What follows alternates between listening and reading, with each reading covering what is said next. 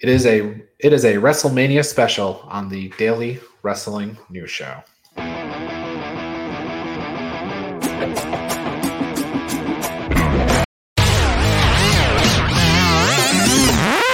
Hit it! That's what I'm talking about. Wait! Okay, now, from the beginning.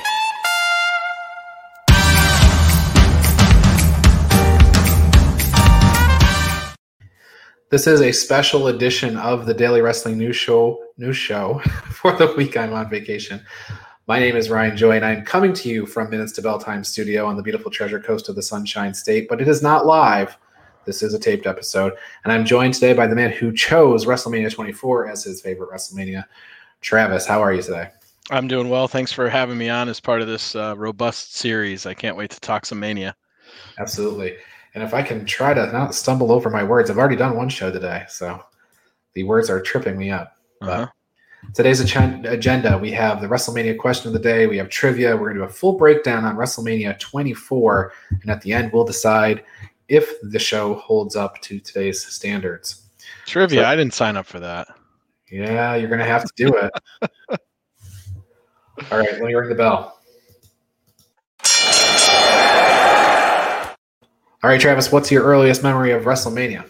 Actually, WrestleMania one. Um, yeah, I'm that old. Uh, believe it or not, actually, I think I watched WrestleMania one taped with your father, my stepfather, at your father's friend Brian Pollock's house. Actually, in Really? the basement. Yep, way way back when he had his archery stuff going on in that house down Route 40.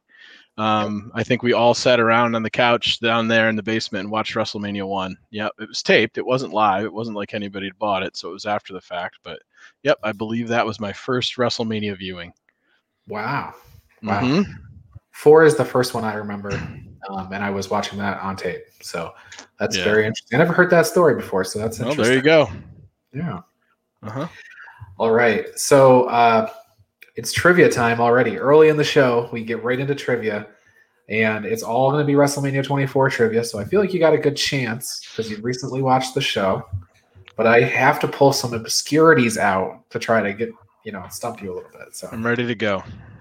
What brand of golf cart did Snoop Dogg ride to the ring on? Mercedes Benz. It was a Mercedes Benz. Yes. Uh-huh. All right. So question one in the books, you're one for one. You get five questions. If you get three right, you're going to get the Goldberg Oscar. Hooray. So, which is kind of bad. They're not they're not the, the biggest winners at WrestleMania, but you know. No. Who did Kane last eliminate in the pre-show battle royal to earn his ECW title match against Chavo Guerrero? Oh, gosh, I didn't even watch the dark segment of that. They replayed it right before the match. Oh, Not did the- they? Not the whole the ending sequence. Well, I coughed and I missed the match, so I don't know. Let's say Alberto Del Rio. It was Mark Henry. Okay, Mark Henry. Yep. There. What did Edge lose at WrestleMania 6? And you've got multiple choice. It was either his toy WWF Championship belt, B, his innocence, C, his ticket, or D, a match. This is at WrestleMania 6. What did he lose? Yes. So he was there. Um, His His championship belt, his innocence. his innocence. Yes, it was his innocence. Part of his promo, uh, when talking about the Undertaker, was about how his big hero was Hulk Hogan, Mhm. and Hulk Hogan lost, and I Mhm. lost my innocence, and yada yada. Happens. Yep.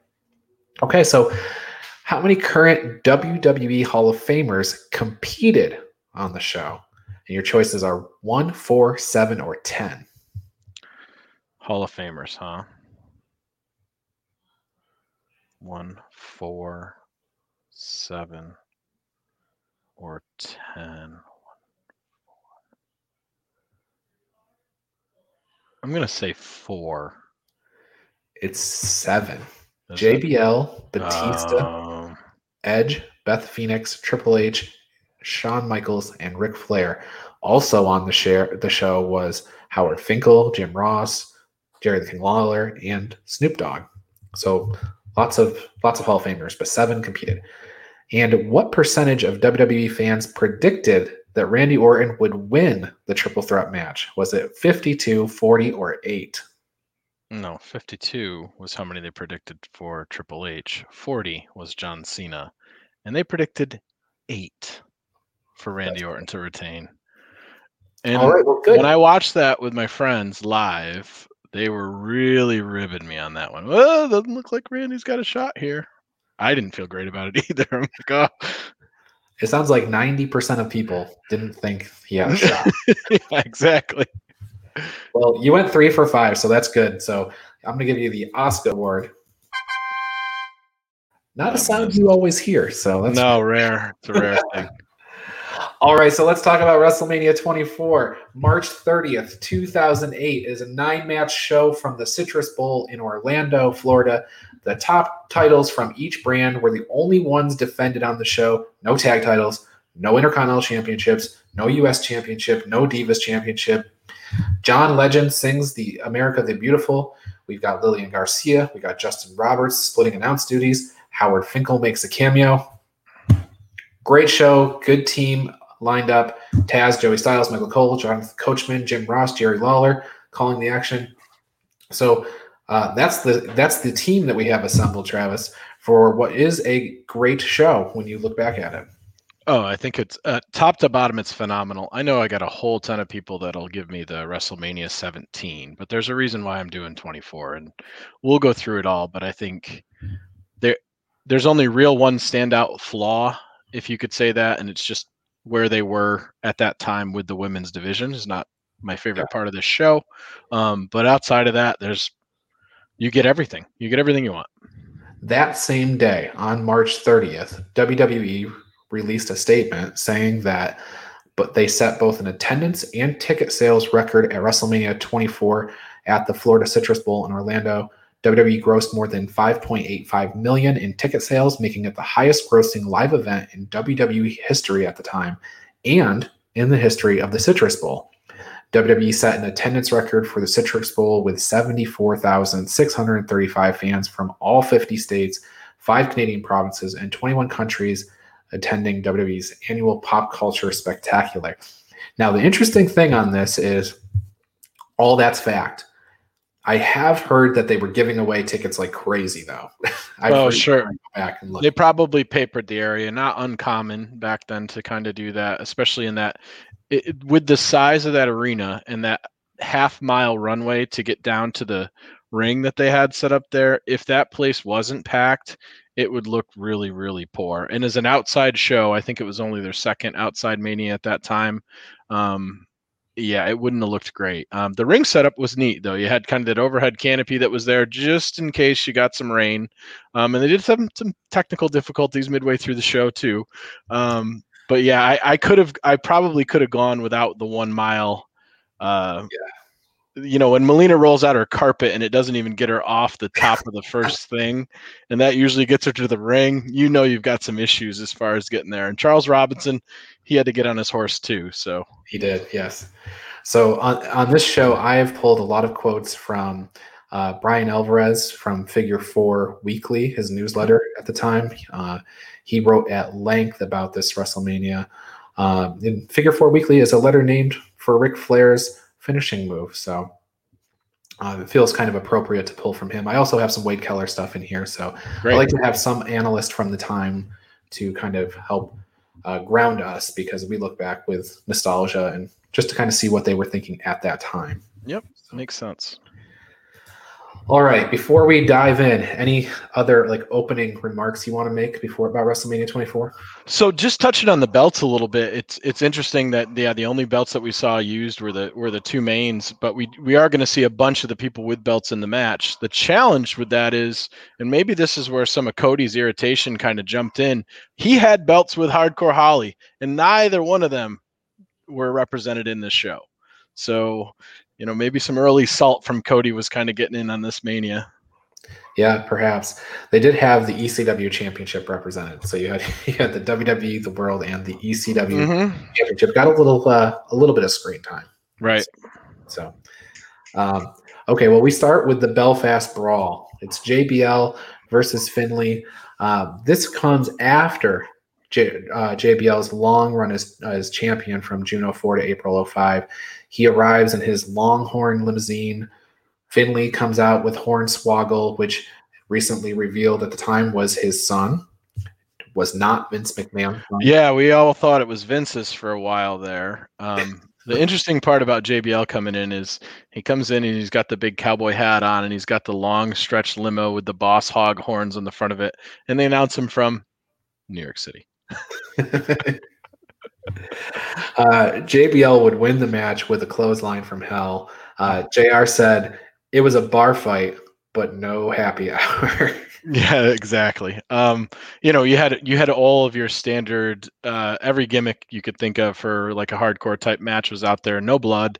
Um, I mean, there was a shillelagh in the ring. We had, you know, cookie sheets and all kinds of different garbage can lids and whatnot. Um, I, a, a, fine opener, right? Like, yeah. um, you know, this isn't going to be a, a, a Meltzer five star Tokyo Dome match, but that's not what you're going to get on an opener like this. But I thought overall, I mean, Finlay's probably one of the underrated workers out there. Um, he works hard, and he worked hard in this match too. And you know, I, I thought it was a good, it was a nice start to it. Alvarez says Swoggle was shown weeping at ringside, his father having been beaten at his own game. The lesson to be learned here, children, is that bullies always prevail. Two and a half stars. Two and a half stars. Okay, that's that's probably about right. I thought there was an interesting spot when JBL chucked the can at Swoggle and he had to jump underneath the side of the ring and was a little scared. So, um, yeah, like you said, it was as a fun opener, and I and I think with what they had planned for the show, they had to temper it a little bit because you had plenty. You had hardcore matches, you had ladder matches, you had all that kind of stuff coming up. So you don't want to um, you don't want to have the best match of the night on the opener in the opener. Right. This this match and any other Mania, I think, where if, if you had a Mania where you had Goldberg or you had Lesnar or you had Undertaker in the middle of the card, this would be a match that would follow those. Yeah. Because the crowd gets so hyped for that match that you're not going to get a big pop on the second match, and this would be a match that would kind of soft cover that. But they didn't have anything like that on this show. So, and Taker was at the end. That JBL's music, though, I think that that just kind of puts you in a, a certain space, doesn't it, when you hear that? Yeah, it, it, and it's hard for me not to think of uh, Eddie Guerrero when I think of JBL because I think those two were both at the top of their games at the time, and their feuds were pretty significant at the time. And you know, Eddie's obviously cut himself pretty well in the one match and stuff. And uh, yeah, every time I think of JBL's run, I think Eddie Guerrero during that time because they were definitely both at the top of the mountain at that time. Absolutely. So we go from the Belfast Brawl Match number two is the Money in the Bank ladder match. Now, before the match, our WrestleMania host, Kim Kardashian, she introduces WrestleMania. She talks about the Money in the Bank ladder match, and then she gets a visit from Mr. Kennedy. Kennedy. Kennedy. he comes by to say that he's going to win the match. Of course, the match is John Morrison, Carlito, Shelton Benjamin, CM Punk, Kennedy, Jericho, and MVP. And if you're paying attention, only CM Punk and Mr. Kennedy weren't on Raw or Dynamite in the last two weeks. Yeah, it's so topical. You know, going back and checking this ladder match out before we we did the show. Um, the interesting part about Kim Kardashian too is she's in the middle of taping season two of Keeping Up with the Kardashians. So she wasn't at the time the mega star that she is now. So good insight on WWE to take somebody that was kind of in the pop culture zeitgeist at the time and let's get them out there in front of let's let's see what we can do as far as presentation. Um, so it was a smart smart choice that way. Um, and yeah, this if it's not the best ladder match I've ever seen, it's real real close. I mean we got to see um, Young Bucks versus Lucha Lucha Brothers, and that was the biggest car crash I've ever seen. Yes. As far as a complete match that had the old school fixins of your first, you know, Razor Ramon, Shawn Michaels type match with the high flying spots as well, it just top to bottom was just a treat actually, and and the performers in it were all it just absolutely insane. It's a great list. All top athletes. That's why they can all still go today. Yeah, and they're dragging they're dragging belts down. You know, Jericho's yeah. got the IC title. Morrison's part of the tag team champ. MVP's a US champ at that time. So like they put a bunch of champs into a a, a ladder match for a title shot. Um, you know, this is before Money in the Bank was kind of its own pay per view or its own idea and stuff. Um, but yeah, just some crazy spots. I mean, Morrison, two minutes into the match, opens up with a a, a moonsault with a ladder in his hand to the guys on the floor. Um, Shelton probably had the craziest spot of the night. He was off the it's probably a 20 foot ladder in the middle of the ring. He gets bumped off of it, and he swan dives through a ladder that's attached to the apron and the and the railing, and he goes through that. We don't see Shelton for the rest of the match, but like, you know what, kid, you did enough right there in that spot. So Matt Hardy did a run in. You know, Yep. he, he was, had not been seen for a long time, and he came out and and prevented MVP from winning. Uh, don't forget, Chris Jericho got the Lion Tamer on on top of the ladder. something that Boston Yeah. On a ladder. he's Boston crabbing in the middle of the ring on the ladder with I think it was Morrison he had up there. Um, the the the run in from Hardy was relevant because MVP had injured him to set him out for I think they said five months at the time. Um, so that made a whole ton of a sense. Um, and and there were so many times when people had the belt in their hands or were close to the belt and stuff like that, and it could have gone a million different ways. Yep. But ultimately, CM Punk got the W. Uh, he tied Jericho's legs up in the ladder. Then he climbed up and got the win. Um, Bryan Alvarez said three and three quarter stars. Uh, very good match. Yeah, I think Bryan's probably being a little bit critical there. Um, so we've got Punk, who wins the match, who gets himself a shot. Um, he had just previously lost the ECW title to Chavo. Um, he's eventually going to be Edge for the Raw title. Uh, he's going to be Edge for the title on Raw, and then later that year he's going to also get the ch- the tag belts with Kofi. So this is a really big spotlight year for CM Punk that we're moving into, and this match kind of starts that platform and that run of making him more of a mainstay, important character on the roster. For sure. For sure. He definitely kind of takes off from here. Um, the next thing we do is we talk about Hall of Fame on the show. Um, Howard Finkel introduces all the Hall of Famers in this year's class, uh, 2008. We have Gordon Solie, Mae Young, J- Jack and Jerry Briscoe, Eddie Graham, Rocky Johnson, Peter Maivia, and the headliner, of course, Ric Flair. Uh, during the the announcement that Finkel made, though, Ric Flair's children were there to stand in for him because he was competing a little later in the show. It's one of the first looks, really, at Ashley, who would become Charlotte, and one of our last looks at Reid, who would tragically pass away. Yeah, so uh, you know we get the Flair kids out there, and three of them have have taken runs in the ring. Reid Reid had some time when he's in the ring. David had a short stint in WCW, where if you go back and you take a look at it, Hulk Hogan beats that kid like a government mule with a belt and during an NWO run, which I know Ric wasn't real thrilled about when it happened. But yeah, we get we get Ashley Flair out there. Um, so she's five years removed from her debut at this point, and I think I had listened to her say before that it was after this match when she really made the decision in her head.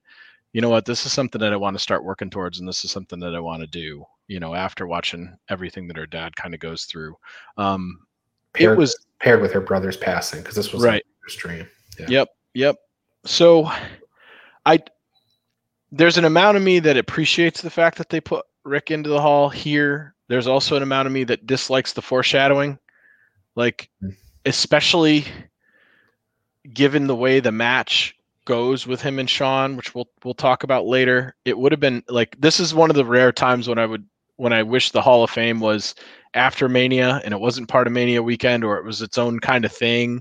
Like, you know, I, I, I wish the Hall of Fame was actually a pay-per-view where we we introduce the Hall of Fame members and then we have matches that are kind of slotted based on what they sort of did and we have some callbacks to some of their moves with the with the current roster and things like that. I think there's a there's a missed opportunity there.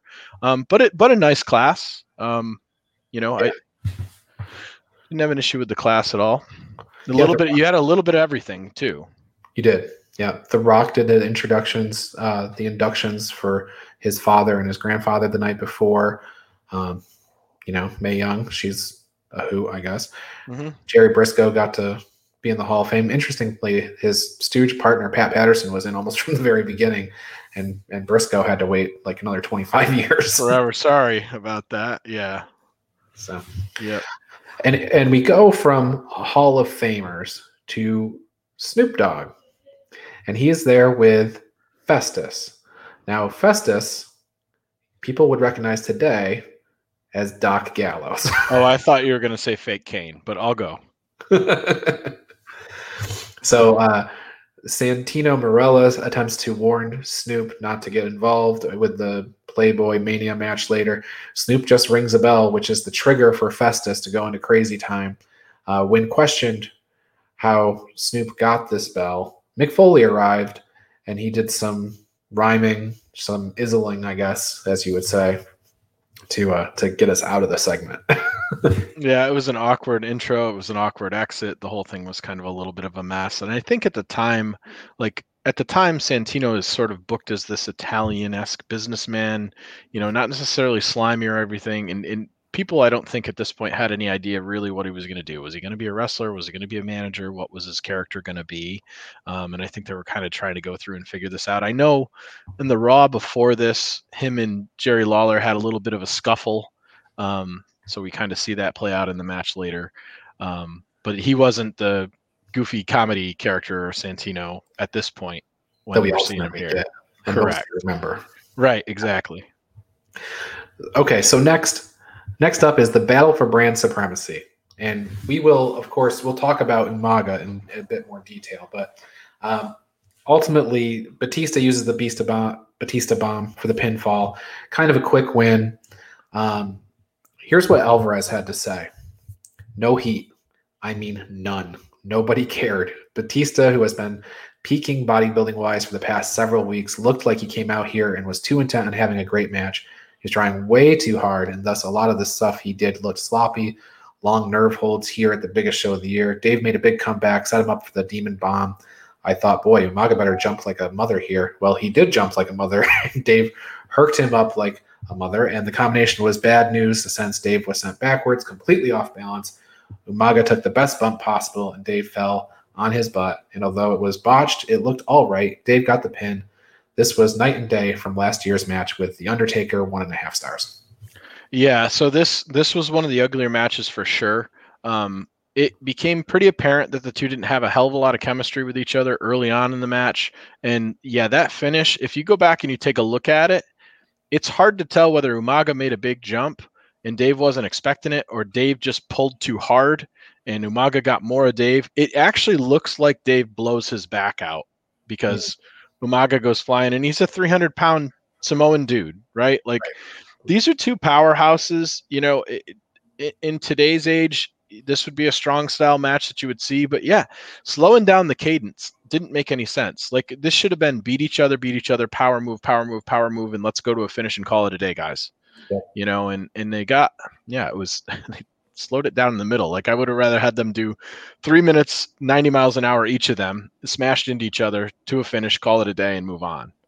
Yeah, yeah, not not gonna make the highlight reel for twenty four. No. Uh, well, and, and the interesting thing that too is it was the the brand highlight and yet they couldn't find a, a third person to get in the middle apparently they didn't want to take any shine away from this match for what these two performers were going to do so ecw didn't have a way to get a guy in there i guess so you know they downplay that ecw brand a little bit which at the time i mean when we're talking about ecw here it's still in the middle of its run on sci-fi and stuff like that. So it's kind of you know more used as a more of a development i guess or like an old boys sort of show. There's a little mixture of each. Yeah. And and we do actually transition straight into the ECW championship. Do you want to talk about Umaga for a bit? Yeah, so so Umaga, um, early on, his character was actually he had a lot of work with MLW's Court Bauer. Um, Court Bauer spent a good amount of time kind of focused on the Umaga character and building him out. And Umaga, obviously, Samoan lineage. Um, he's the Usos' uncle. He's, you know, The Rock, Rosey, and, and Roman Reigns' cousin. Um, you know, sadly, we're going to see him, uh, you know, fast forward a year from now, we're going to see him pass away. Um, and it's this combination of um, Soma, which is a muscle relaxer and a, a, and a painkiller, um, which at the time was pretty trendy with some of the guys in the locker room. And we'd see a whole bunch of people, not just that, but I think that was a, a combination that might have been Michael Jackson's undoing and, and a bunch of other people at that time. So you have a, you know, a muscle relaxer combined with a pain reliever and it kind of just shuts down your body. And if you don't have a great heart or you have some, some cardiovascular stuff, it's just, it's a death sentence. And this is what we see here, um, which is too bad because, you know, he kind of went from three minute warning to to changing into the Umaga character and and and going on a good run and being scary and everything that you would want to see. And you know, there was a time when you know he was sort of booked as the second coming of Yokozuna. He's a big giant guy, but he had a lot of speed and athleticism and stuff like that. And and you know, it just didn't. It all ended. It ended way too soon. It sure did. Yeah, one of the one of the tragedies of the Samoan family, I guess. You know, when you paired with Yokozuna. Exactly. All right, so we do go to the ECW Championship next. Chavo Guerrero is the current champion, and he's going to be defending the ECW Championship against the winner of the Battle Royal on the pre-show.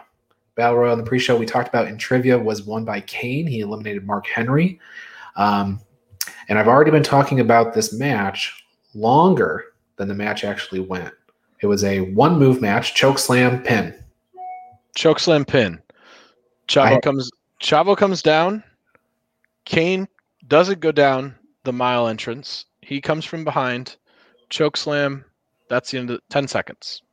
Match time. That's it. No stars. you can't have a star. I mean, it's a so it's a squash match in the middle of in the middle of the, now. There's all kinds of reasons and there's storyline stuff that goes along with why this happened and things like that. Um, but I will say this.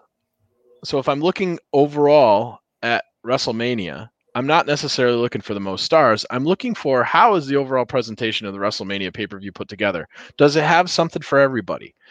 This is a squash match. You can Yeah. have squash matches in WrestleMania. Now this one happens to be for a belt, so it kind of tells you everything they think about the brand at the time. And you know, Kane's pyro. Like Kane doesn't even hold the belt up. He throws the belt on the ground, summons a pyro, and that's the end of that match. Like Armando Estrada was, you know, blown away at the time. Like he didn't even know what to do. The match was over that quick. So And there you go.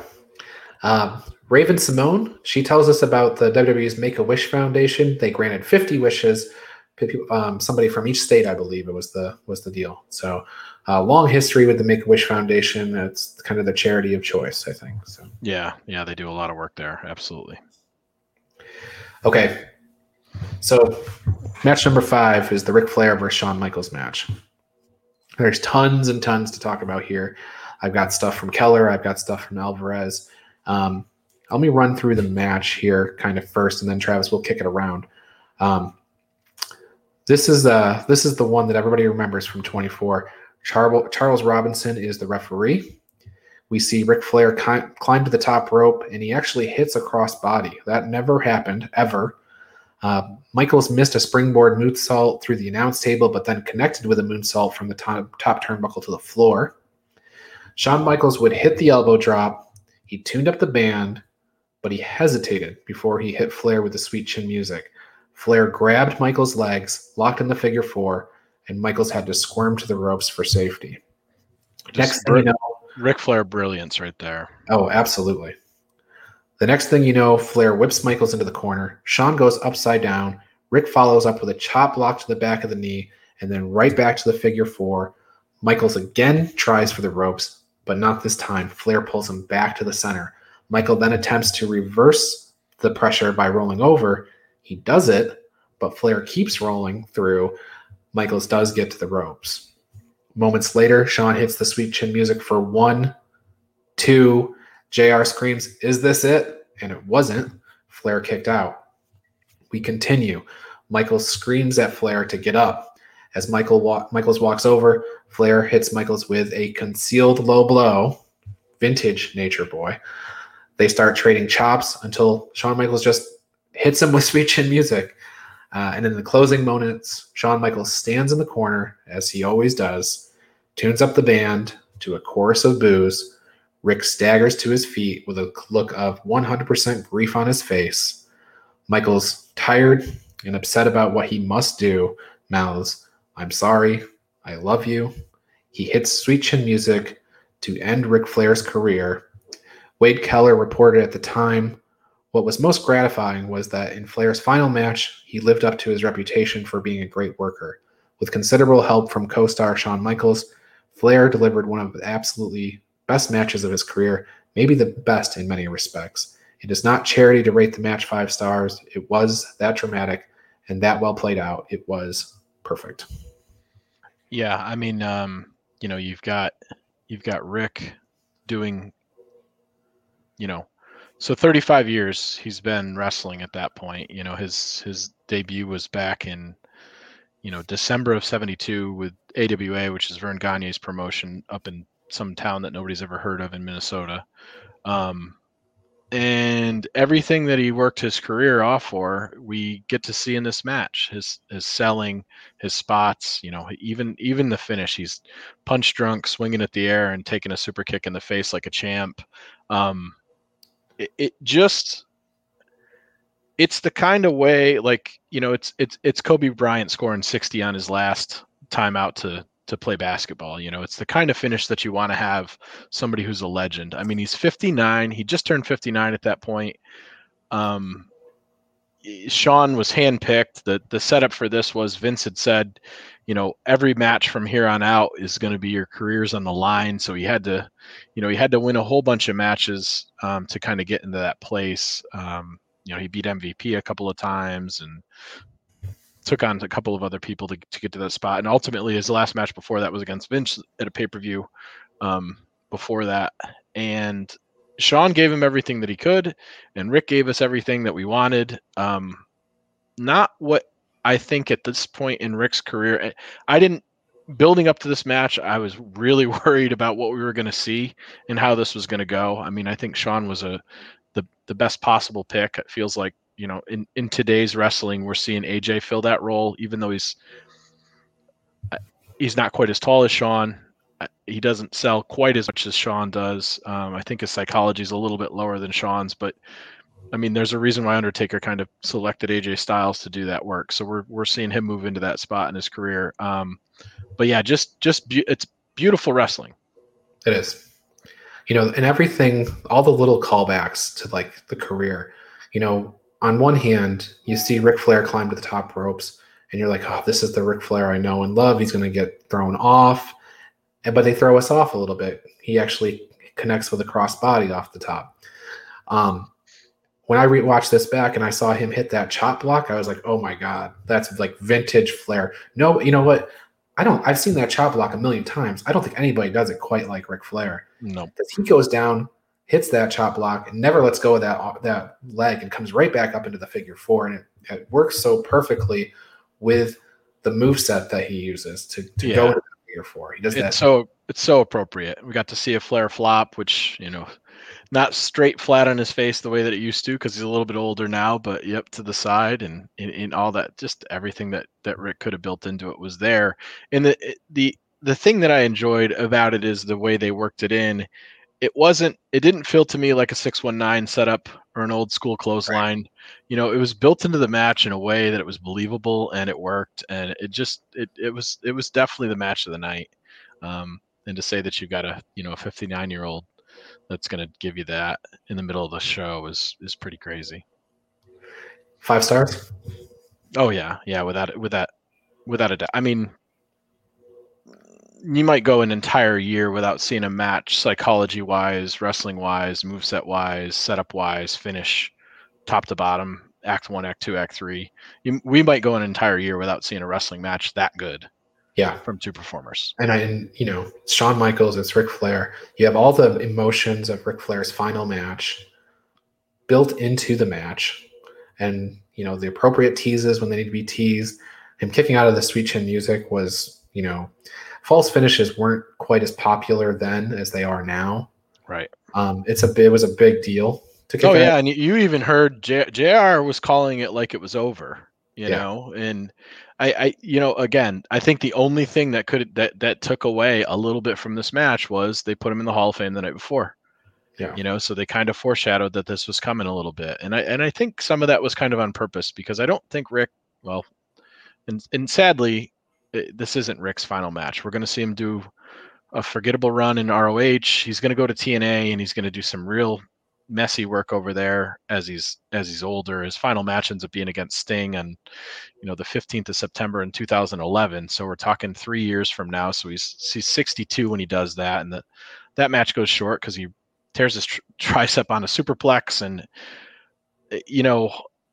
I'm sure if he didn't need the finances like he needed and different stuff like that, I, am positive he would have liked to walk away like this. But Ric, not dissimilar to Undertaker, and after listening to all his stuff, you know, I think the company had to force him to be done to a degree too. You know, I don't think he wanted to go, and his emotions on his face say that. And you know, but if this would have could have been the one that ended it, it's you know a legacy really really well done. But sadly, he had to go on and do some more not not as good stuff.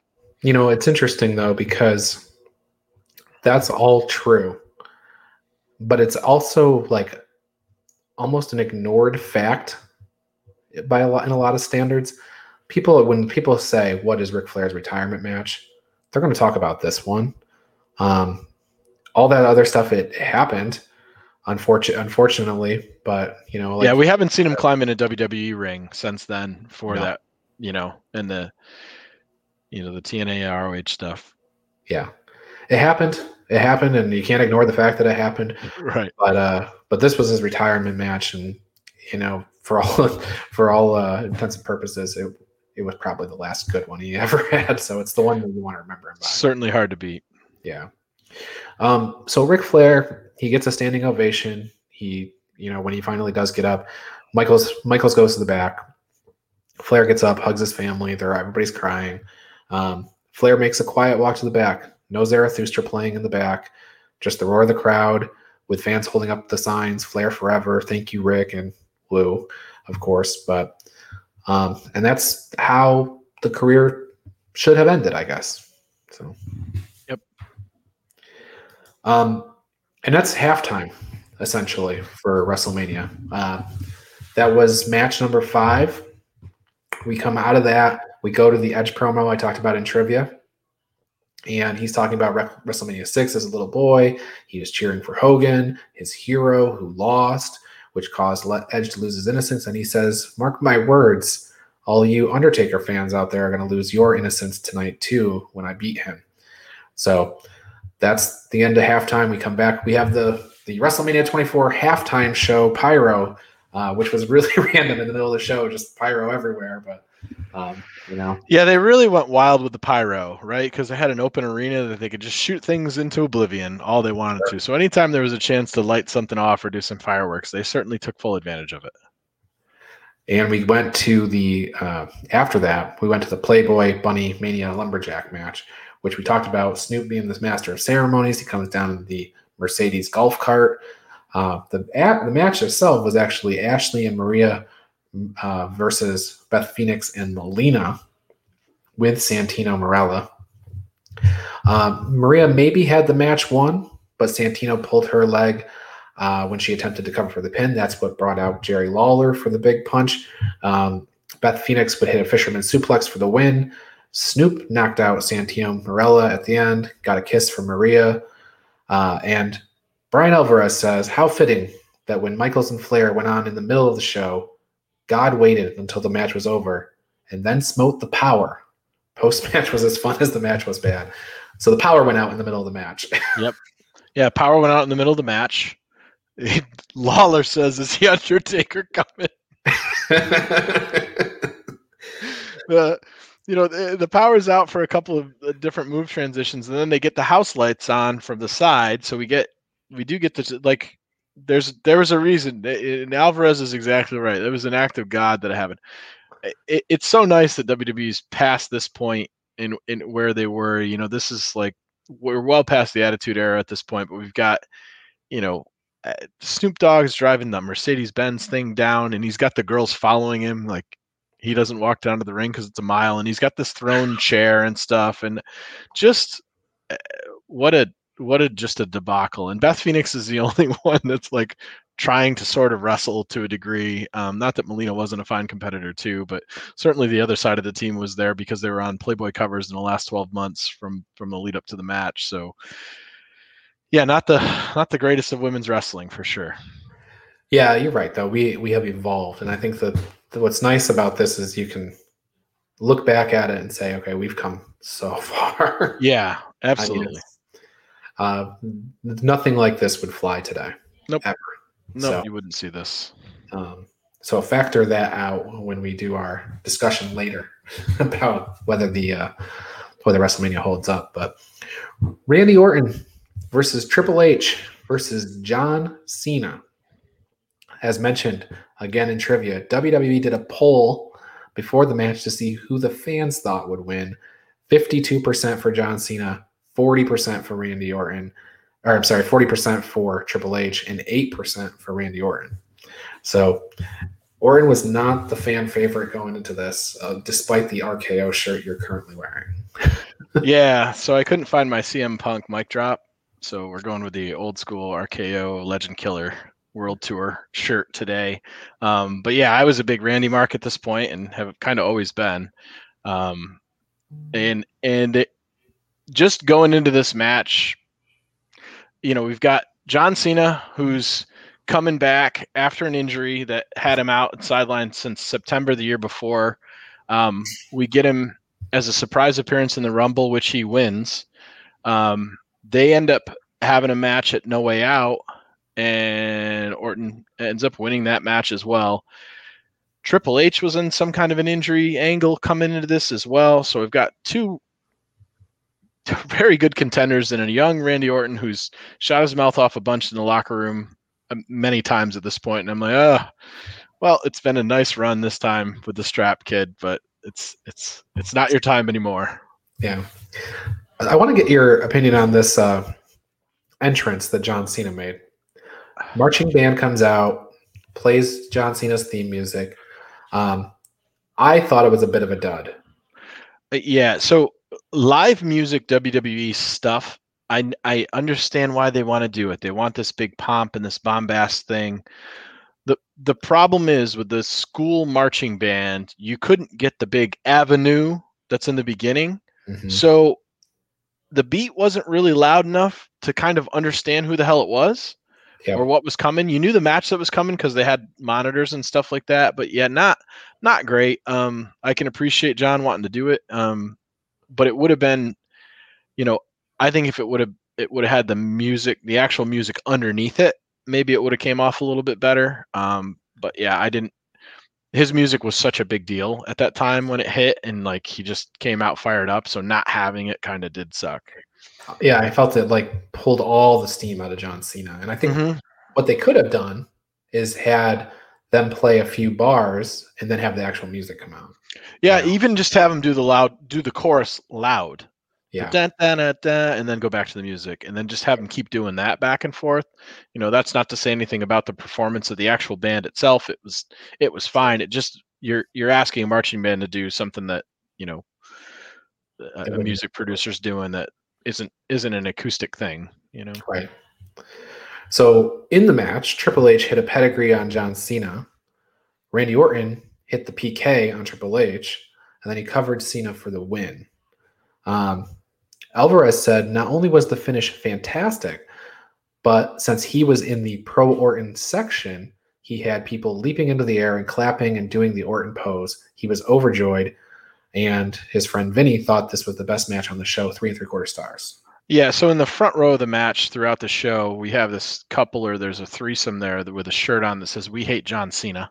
So anytime John Cena got any offense at all, they were booing themselves. I always take a look at the crowd and like I almost did a segment of the five stupid signs that I saw because sometimes wrestling signs are really really dumb. Feed the yak was one that comes to mind during mm. this segment. I don't know why that was up there, but what was interesting about this match was Triple H was essentially the bump taker aside from that pedigree, he didn't have very much offense in this match whatsoever. Most of the offense was on him, and it, eh, you know, it's something being done to him. So he was kind of the bump machine in this in this match. You know, Orton had some good some good spots, and and, and Cena had some good spots and stuff.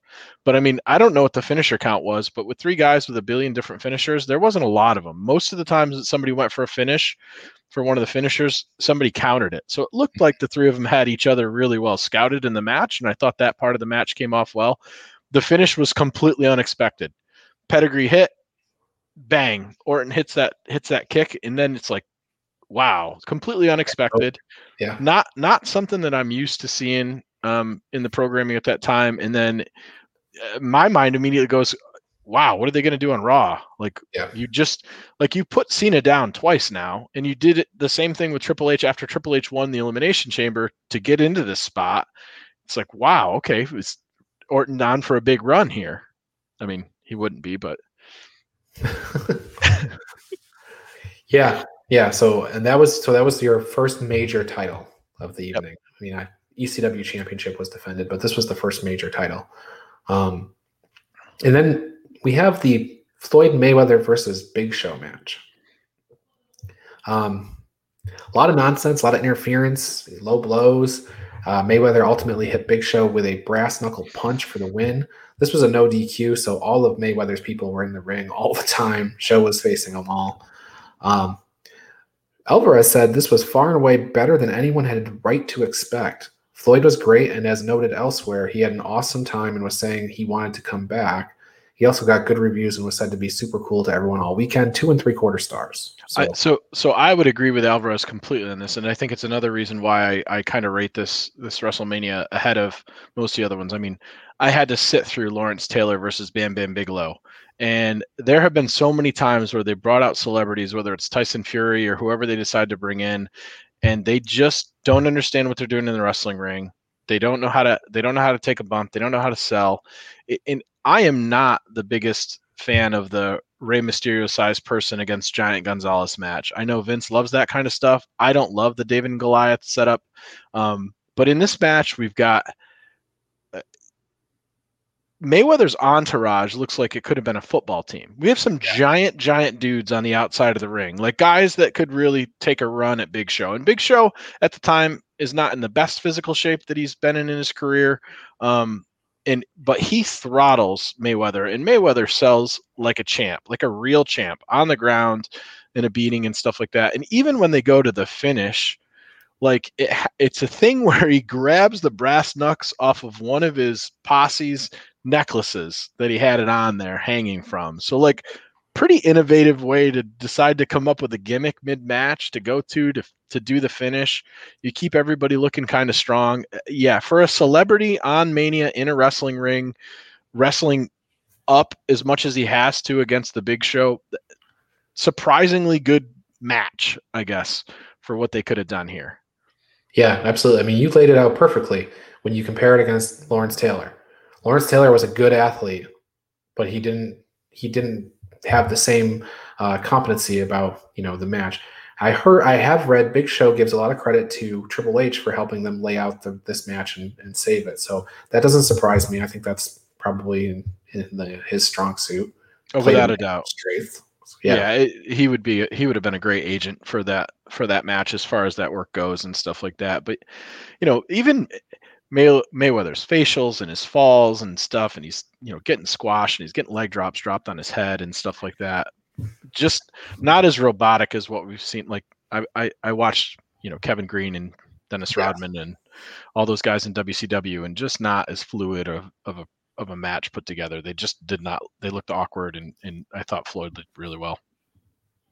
Yeah, absolutely. And it is main event time.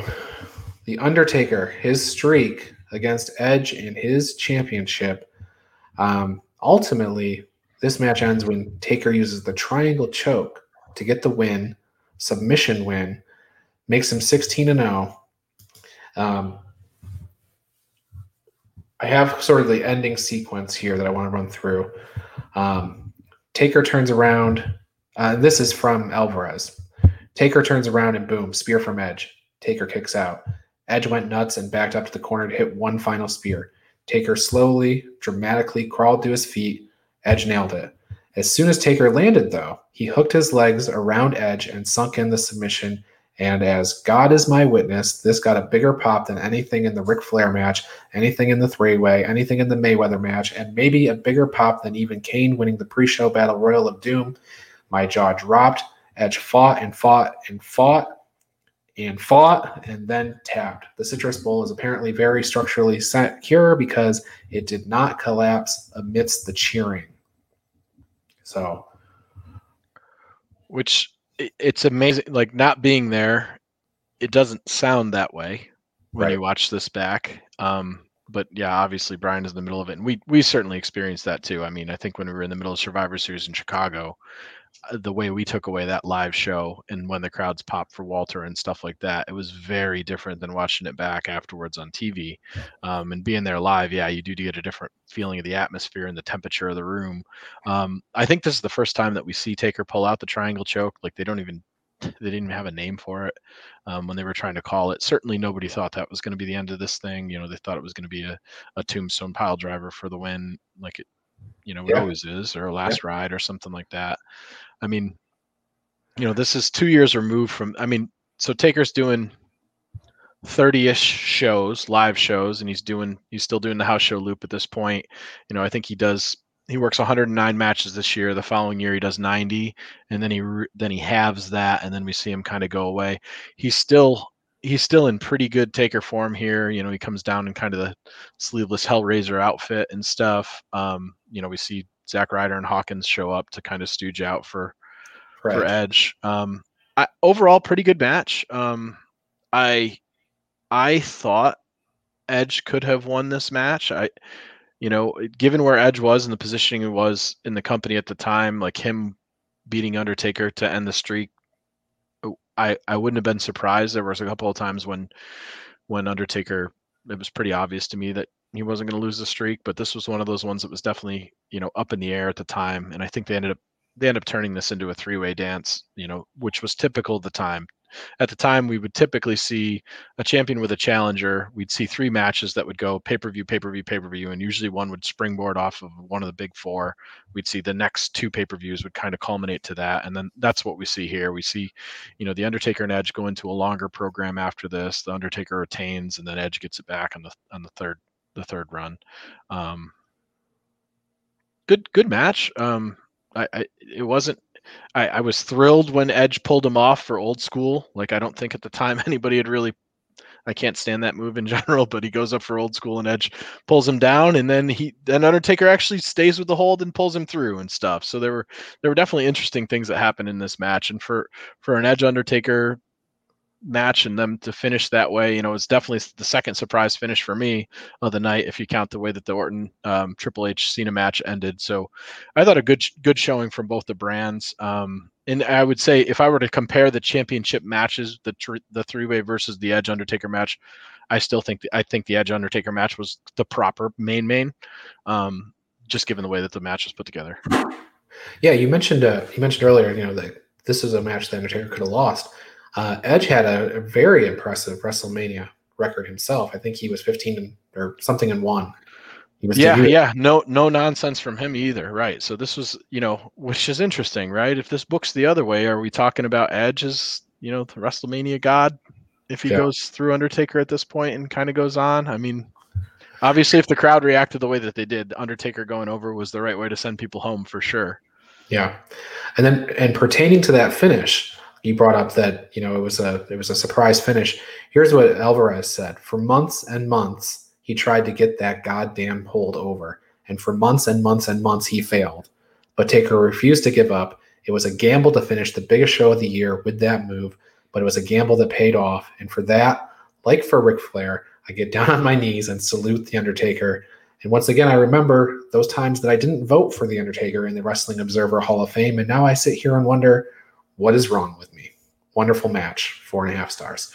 So he puts that over pretty big in his uh, his post show analysis as well. So yeah he probably gets another bump for feeling the emotion in the crowd and stuff like that like that is a big deal it's something that you can't for as nice as it is to watch and to listen to the play by play when you're in the live show and you feel you feel the crowd like i can't imagine what it's like to be a performer in the ring when that environment and atmosphere kind of comes over but i've been you know shoulder to shoulder with plenty of people when that crowd pops and there's there is it is nothing like it it's you it's a, it's an amount of euphoria that you can't get in a normal you know you can't get it in your living room that's for sure yeah, absolutely.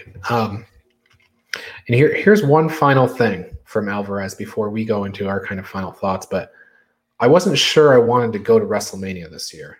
But then on almost a whim, I just up and bought my plane ticket one day. It wasn't until I hit the purchase button and got the confirmation screen that I got really excited. And I didn't even know what I was excited about because at that point there was nothing set in stone. No Shawn versus Flair, no week long Orlando festivities from numerous promotions, nothing.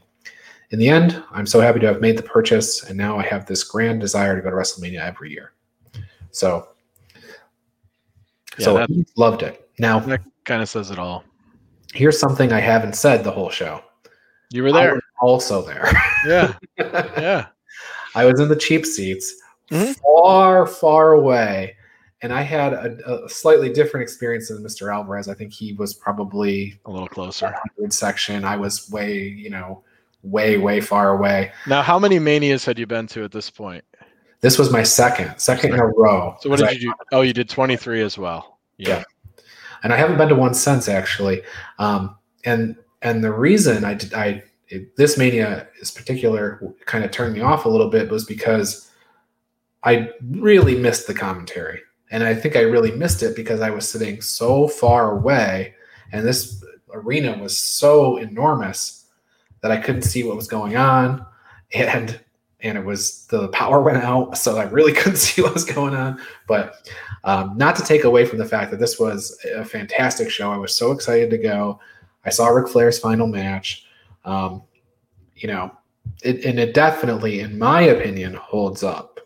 So, Oh, I, I would agree. Yeah, it's interesting, right? When you see that camera pan out in the Silverdome, I always used to think to myself, I'm like, man, what the hell does that guy do way, way, way out there? Like, you can't, there's no way you can see the wrestlers, right? Like, you know, I've been fortunate enough when I started going to live shows, I had, you know, the finances to be able to get myself pretty close. Not that I hadn't been in a nosebleed um, before, but yeah, going to a show like that and being that far from the ring, it's it's got to be, you know, challenging and especially with this show. This show we had a nice mix of commentary as well you know you had taz and joey styles were there you had jr and jim ross you, you know there's a it was it was a pretty well put together show. But as far as holding up you know to me if, if the ladder match isn't compelling enough given where that talent is today where everybody there with the exception of kennedy and cm punk are on active rosters and are in pretty prolific spots. I mean, Carlito, I guess, is, is was just kind of a throw in, but I mean, CM Punk would be a main eventer the day he walked on stage, and and Kennedy in his TNA time was not what he was in WWE, but was still a big factor and a fun performer to watch. Um, it's it's modern wrestling. It's modern wrestling with some classic finishes and with some some classic stuff. That the Ric Flair match good luck finding a match that'll hold up to that on on most pay-per-views ever um you know and the surprise finishes for both of the mains were were great as well um you know i i think if i were to look at it and be critical about anything it would be that there wasn't a feature tag team match on here. I think it's yeah, the only real element that's missing. You know we had a quasi hardcore match with the belfast brawl at the beginning. Um you know i could have done without the women's match and seen a good tag team match because the tag team women's match was not what it what it could have been. Um, but I think that would be my only real complaint. Um, not that it, you know the ECW heavyweight match obviously wasn't anything to to be excited about, and the Batista Umaga match expectations were a lot higher. I think that was the only real letdown that I saw on the card for sure. Yeah, but all in all, great show. Um, you know, when you think about WrestleMania, and somebody says WrestleMania 13 you think of Steve Austin and Bret Hart. When somebody think says five, you think of Hogan and Savage. When somebody says 36, you probably think of the Boneyard match. Every every mania should have at least one match that when you hear the number, it's there. And for me in this one, it's that Ric Flair match. I mean, I mean, you can actually forget everything before and after it but that's kind of like your marker to that mania. That's the match that brings you that says, okay, that was the Ric Flair Shawn Michaels match. It was his retirement match. And then what else happened? And then you go in and look at everything else that happened. That was all really good uh, supporting material for that match, I think. And it's interesting, right? Because you know the stakes the stakes were built into it with the you know you go back to 13 in in Austin and and and Bret. I mean that was that was a character defining moment for Steve Austin. Yes. You don't get a lot of there aren't a lot of ways that you can pinpoint exactly when a character was made and we see that here and like in this one it, it's the best swan song you can ever see for for a, a character. Now, you could certainly make the argument that Michaels and Undertaker bring it from Michaels' retirement match a couple of years later because that match was also really really good. Um, it, for those two performers to to be able to pull off that match, but it wasn't put together in the classic wrestling style the way that this one was. That's just so old school, and it's hard to not use that match generationally to show to people this is kind of the evolution of where wrestling was and it is um, you don't have the athleticism that we see today from some of the high flyers and stuff like that but the ring psychology the bumps the the facials just it was all there and it, you have two of the best that have ever done it before in the ring doing it at you know definitely not their prime um, Right. but you know there's there's there's prime physically and then there's prime mentally and psychology wise and i think both of them were not where they were physically but their prime psychology of where they are as far as wrestlers go was at the top of their game like you know Ric's going to forget more about wrestling than most of the guys know and Shawn's kind of in that same category too so yeah just really really well done. So as we as we record this in 2021, um, Hiroshi Tanahashi reminds me a lot of Shawn Michaels, and I'm I'm you know maybe some people watching this won't know who Hiroshi Tanahashi is, but in New Japan he's kind of that guy at the end of his career. He had, I mean, he probably has a long way to go, but he's at the end of the prime of his career, and he had sort of a high flying arsenal that he's dialed back and does more psychology, but he brings out the high flying move, you know, to the floor for the big shows. And um, I'm curious to get your thoughts on that. How close are those two, these two athletes? so it's interesting body wise the presentation doesn't look anything i don't think anything like them because tanahashi's top heavy and i think michaels is known more for his leg work and stuff like that however if you look at the way that they come to the ring and you look at some of their style choices for their for their gear and stuff like that it's actually really really close um, and you could see some of that it is interesting though when we talk about new japan tanahashi gosh he might have another 40 years in the tank given how long they let those guys go and stuff like that um, but yeah, not not dissimilar in styles, and certainly the guy that you know, career guy, right? He didn't he didn't go anywhere else. He didn't see Tanahashi anywhere else, and and and Shawn was the same way. Shawn he didn't do his stint in WCW. We didn't see him in ECW. We didn't see him in AWA. He came into WWE and went from the Rockers all the way to where he ended up being, um, and was certainly, you know. Uh, just one of the best, even though he had to have his own redemption arc. You know, when when he had to go away for a little bit and sort out his personal stuff. So, yeah, Tanahashi is is is likable in that way. I think the biggest difference between the two of them is I I have a very hard time booing Go Ace, right? Yeah. Because he's just he's like Tanahashi to me is like Hulk Hogan and Shawn Michaels, right? If we were gonna smash those two together and, and just make them the face on the face when they were there, I just don't I can't see Tanahashi disrespecting anybody or being the being the nasty guy. But yeah, there's the similarities in style and the way that they put together a match are definitely definitely similar for sure. Yeah, absolutely. But but this was Ric Flair's night, um, and and he he went out uh, in awesome fashion. The Undertaker continued his streak. Great Money in the Bank match. Um, yeah, top to bottom, gotta love it. Anything else before we get out of here, though, Travis? No, I think we did this one pretty good justice for sure. All right, let me If tell you haven't seen it, go out and check it check it out for sure. Absolutely. Let me tell some people about some other stuff going on around the network.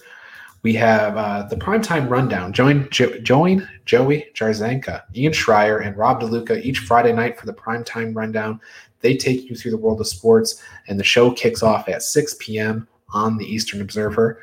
And then the Essential Wrestling Podcast returns every Tuesday. Al Carl is the host, and then I join with John Smith, John DeConnie, Gary Mahaffey. Occasionally, even Travis has been known to show up on that show. Uh, and they have another week of updates and highlights in the world of wrestling. Coverage is 6 p.m. on each and every Tuesday on the Eastern Observer. And then the Daily Wrestling News Show is traditionally Monday through Thursday at 10 a.m. Uh, this is a taped show, and it probably hits your feet a little early, maybe even a little late, depending on how we're doing that week. Um, but it's traditionally Monday through Thursday at 10 a.m. Uh, so do watch out for that show each and every day. Travis, this has been fun. WrestleMania 24. Mania 24 was a good one, and hopefully this year's good as well. We'll see. Absolutely. Absolutely. Well, everybody, thank you for tuning in. Thank you for watching. Let us know what you think. Uh, hit us up on Facebook or whatever. So, uh, in the meantime, we'll see you next time.